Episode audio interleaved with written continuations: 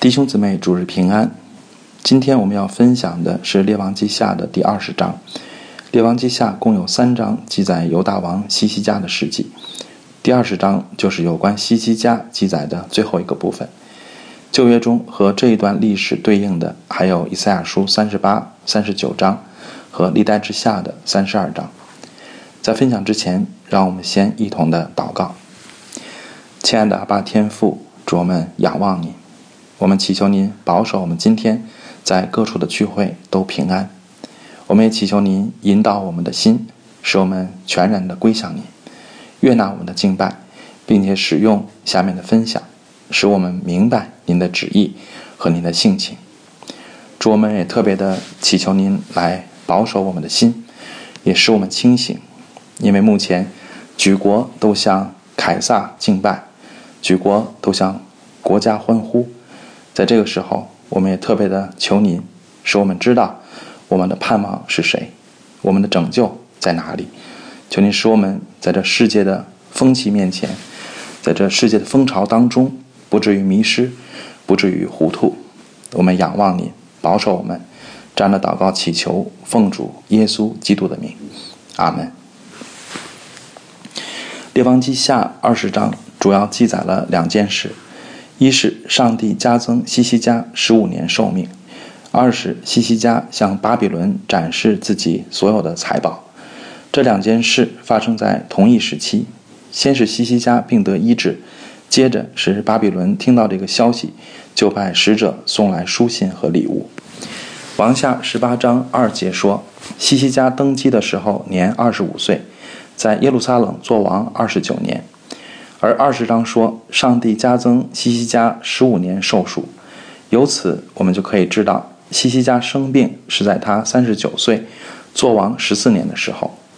而王下十八章十三节也告诉我们，西西家王十四年，亚述王西拿基利上来攻击犹大的一切坚固城，将城攻取。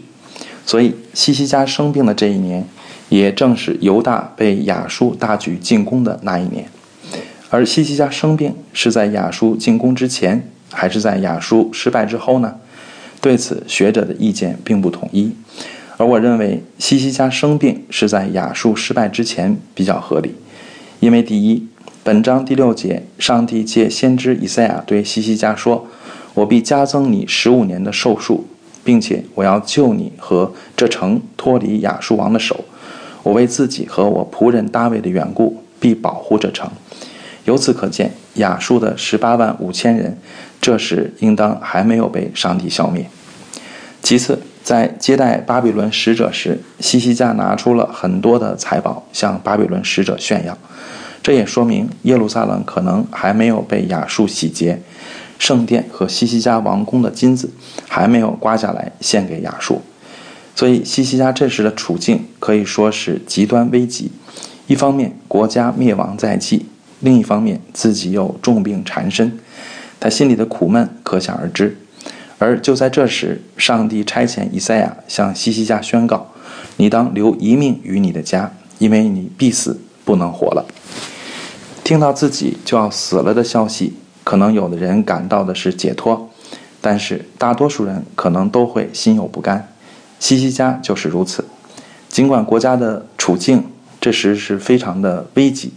但是西西家却不愿意撒手而去，他可能觉得自己才三十九岁，正值壮年，所以不甘心离世；也可能他觉得自己比先祖更热心侍奉神，但结局竟然比先祖还悲惨，所以特别委屈；还有可能是因为他还没有继承人，一般认为这是西西家的儿子马拿西还没有出生，所以他对国家后继无人放心不下。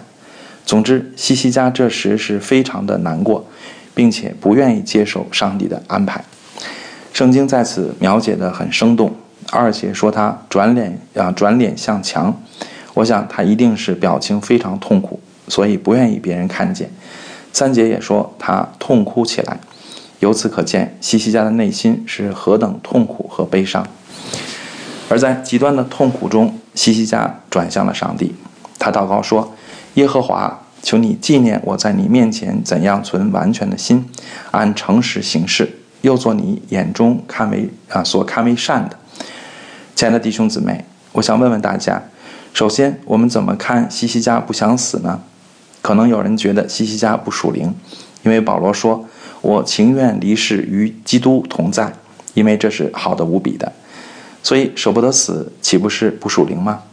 其次，我们怎么看西西家的祷告呢？他祷告求神纪念他的完全诚实和善行，这不是自以为意吗？难道他觉得自己配合上帝谈回报吗？所以，也有人认为西西家的呃西西家的祷告同样不属灵。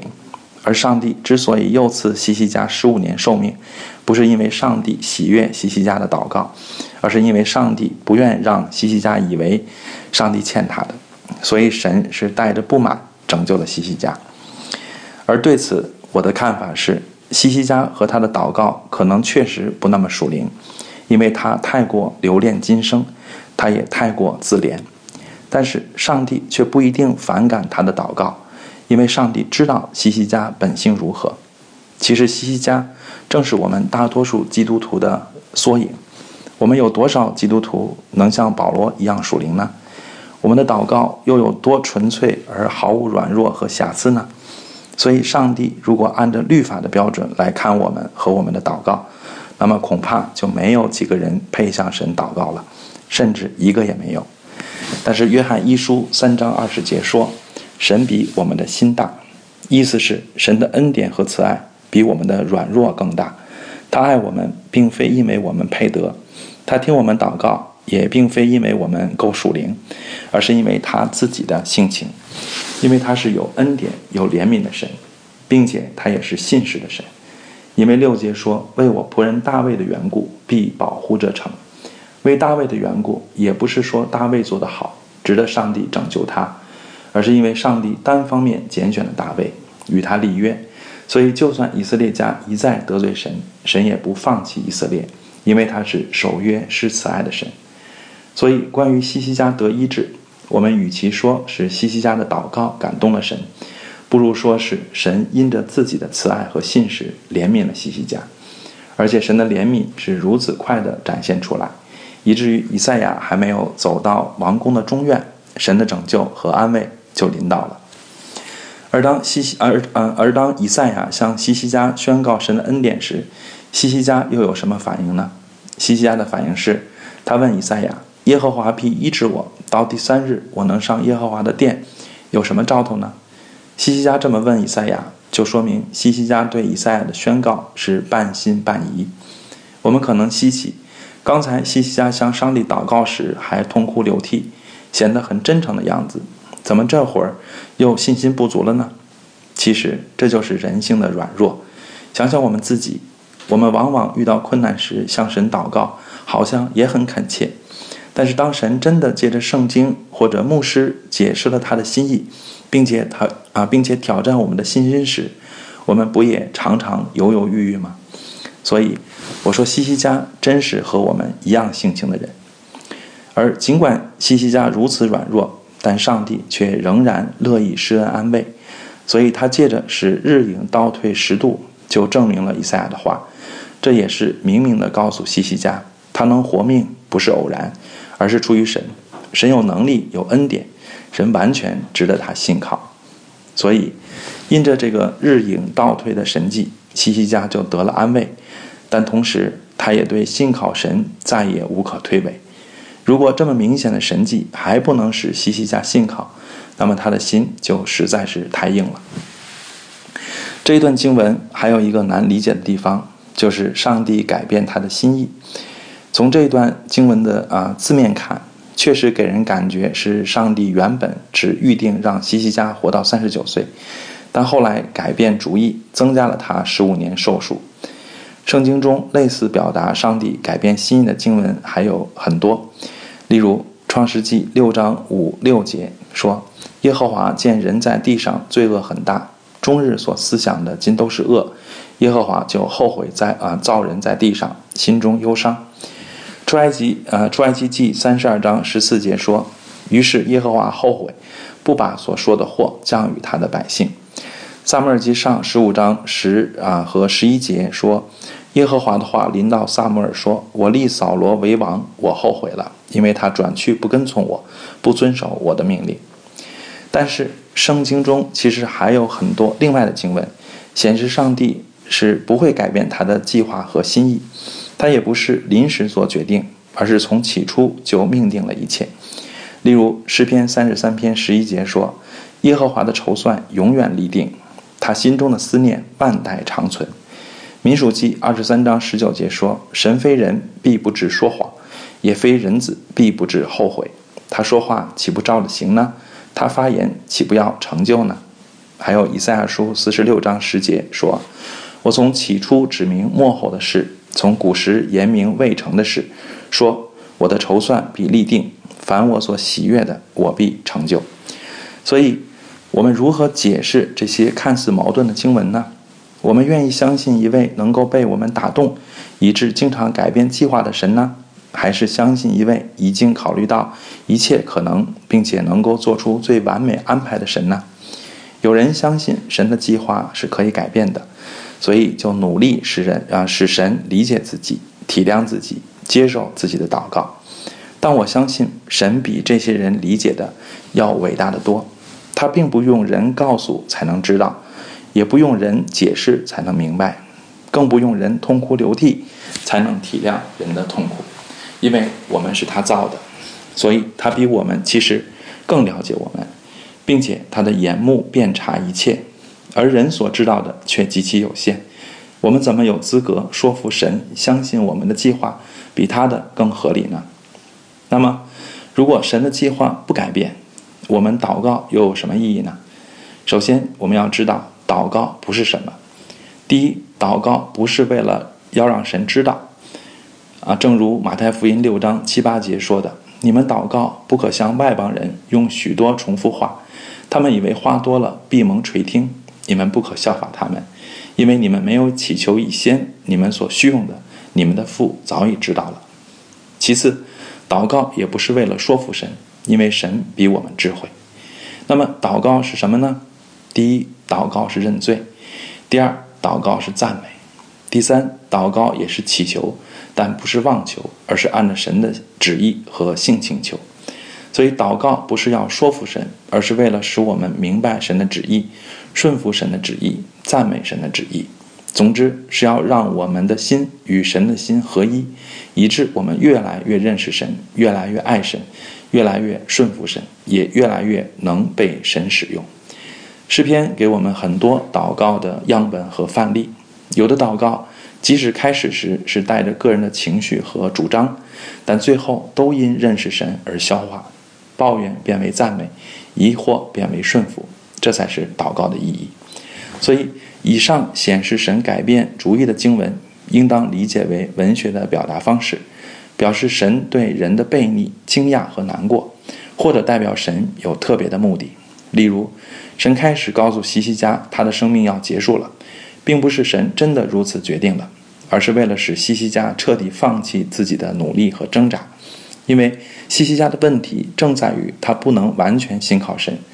面对强敌亚述，西西家西西家一直不肯放弃对人的依靠，所以他才和埃及结盟。这就是他小心的表现，是神不喜悦的，也是以赛亚先知一再警告和抨击他的地方。因此，这一次，上帝使他彻底陷入绝境。埃及失败了，亚述又来了，他的身体也垮了。这时，除了神，在世上他还有什么可以靠的呢？神宣告他的死期到了，正是要让他面对死亡而醒悟。正如我们常说的，人的尽头是神的起头。然后，神再医治他和使日影倒退的神迹向他证明，唯有神是大能可靠的救主。这就是神的真实计划和出于他慈爱的良苦用心，所以正如我刚才说的，西西家这时面对神真是无可推诿了，他应当选择依靠神，而不应再犹豫不决、三心二意。但实际情况如何呢？很快我们从他如何接待巴比伦使者，就知道他的内心如何了。十二节说，那时巴比伦王巴拉旦的儿子米罗拉巴拉旦。听见西西家病得痊愈，就送书信和礼物给他。我们知道巴比伦是历史上的一个强国，犹大后来就是被巴比伦所灭，但是巴比伦并非一开始就很强大，就如同后来的罗马帝国，巴比伦也是一点点逐步强大起来的。而这个时候，巴比伦还不过是亚述的一个小小的属国，他虽然常想谋求独立，但是却屡次被亚述镇压。而这个时候的巴比伦王正是在流亡中企图东山再起，所以他派使者探望西西家，不是简单的礼节性访问，而是带着重要的政治使命，就是谋求与犹大结盟，共同对付强大的亚述。而从这个角度，我们就能够理解为什么上帝对西西家展示财宝那么的气愤，因为西西家向巴比伦展示财宝，并非出于小孩子一样的虚荣心。而是同样出于政治的目的，就是希望巴比伦高看自己，以致提高犹大在联盟中的地位。这也说明西西家就是到了这个时候，他仍然不愿意听从先知的话，仍然不能完全信靠耶和华。这才是上帝向他发怒，并且宣布审判的原因。待下二呃三十二章三十五节说，西西家却没有照他所蒙的恩报答耶和华。因他心里骄傲，所以愤怒要临到他和犹大并耶路撒冷。什么是骄傲呢？我们想，西西家这个时候其实应该还是非常害怕亚述的，所以他才希望和巴比伦结盟。但是圣经所说的骄傲，最主要的特征不是看不起别人，而是不肯相信和依靠神。西西家至此仍然相信自己的计划和方法，而不愿意信靠神，这才是人性最大的骄傲。所以，亲爱的弟兄姊妹，我们的生命是否也有根深蒂固的骄傲呢？我们千万不要以为自己常常祷告，并且每次祷告都流泪就是谦卑。其实，真正的谦卑是你能够顺服神。如果我们就是不愿意听神的，总是固执己见，那么我们的内心就是最骄傲的，因为你是不把神放在眼里。还有什么比这更骄傲的呢？至此，我们已经看过了西西家的一生的事迹。他虽然在犹大诸王中算是比较好的一个，但其实我们看见他的生命也有明显的软弱。列王记用了三章记录西西家的生平，历代志和以赛亚书也用了相当长的篇幅记录他的事迹。为什么呢？一个重要的原因就是要向我们充分见证人性是何等的软弱。这就是犹大最终被上帝审判的原因，也是神的儿子耶稣基督必须来到世界，替我们死在十字架上的原因。如果大卫、所罗门、西西家都不过如此，还有谁可以成为以色列的拯救呢？我们相信，唯有耶稣基督才是人类的指望，唯有基督是无罪的，唯有基督完全顺服天父，因此也唯有基督才能把我们从罪的权势下。拯救出来，并领我们进入光明的天国。此外，这一章也向我们见证了神的恩赐。我们的生命和祷告虽然都不完全，但是神仍愿意忍耐我们，怜悯我们，听我们的祷告，给我们恩典，正如他听了西西家的祷告。但是这一章也告诉我们，神的恩慈不是溺爱，而是给我们成长的机会。神的心意非常明显，他不愿意我们永远活在软弱中。而是盼望我们的生命能够突破和长进，正如他盼望西西家彻底信靠他。亲爱的弟兄姊妹，愿我们不要忘记，我们的依靠永远不在任何人的身上，无论是我们自己，还是任何的政治势力，都不能真的拯救。唯有基督才是可靠的救主。也愿我们常能明白上帝对我们的忍耐和良苦用心，愿我们不轻忽他的恩典。也不浪费他给我们的成长机会，神的名是应当称颂的，阿门。让我们一同祷告，亲爱的主，我们仰望你，我们在那面前，我们谦卑的承认，我们是和西西家一样软弱的人，但是我们要感谢你，因为您竟然爱了如此软弱的我们，并且向我们守约施慈爱，感谢主不撇弃我们。反而不断的忍耐我们，并赐机会使我们成长，我们为此特别的感谢我们的主。我们祈求主，求你除去我们生命中根深蒂固的骄傲，就是自以为是而不顺服神，依靠势力而不信靠上帝的罪。我们求主赦免，求主更新。我们也求主使我们彻底认识人性的软弱和败坏，使我们不再制造和寻找各种人间的偶像，而是能够单单仰望和敬拜我们完全的上帝，无罪的基督。我们仰望主，求主怜悯帮助。这样的祷告祈求，奉主耶稣基督的名，阿门。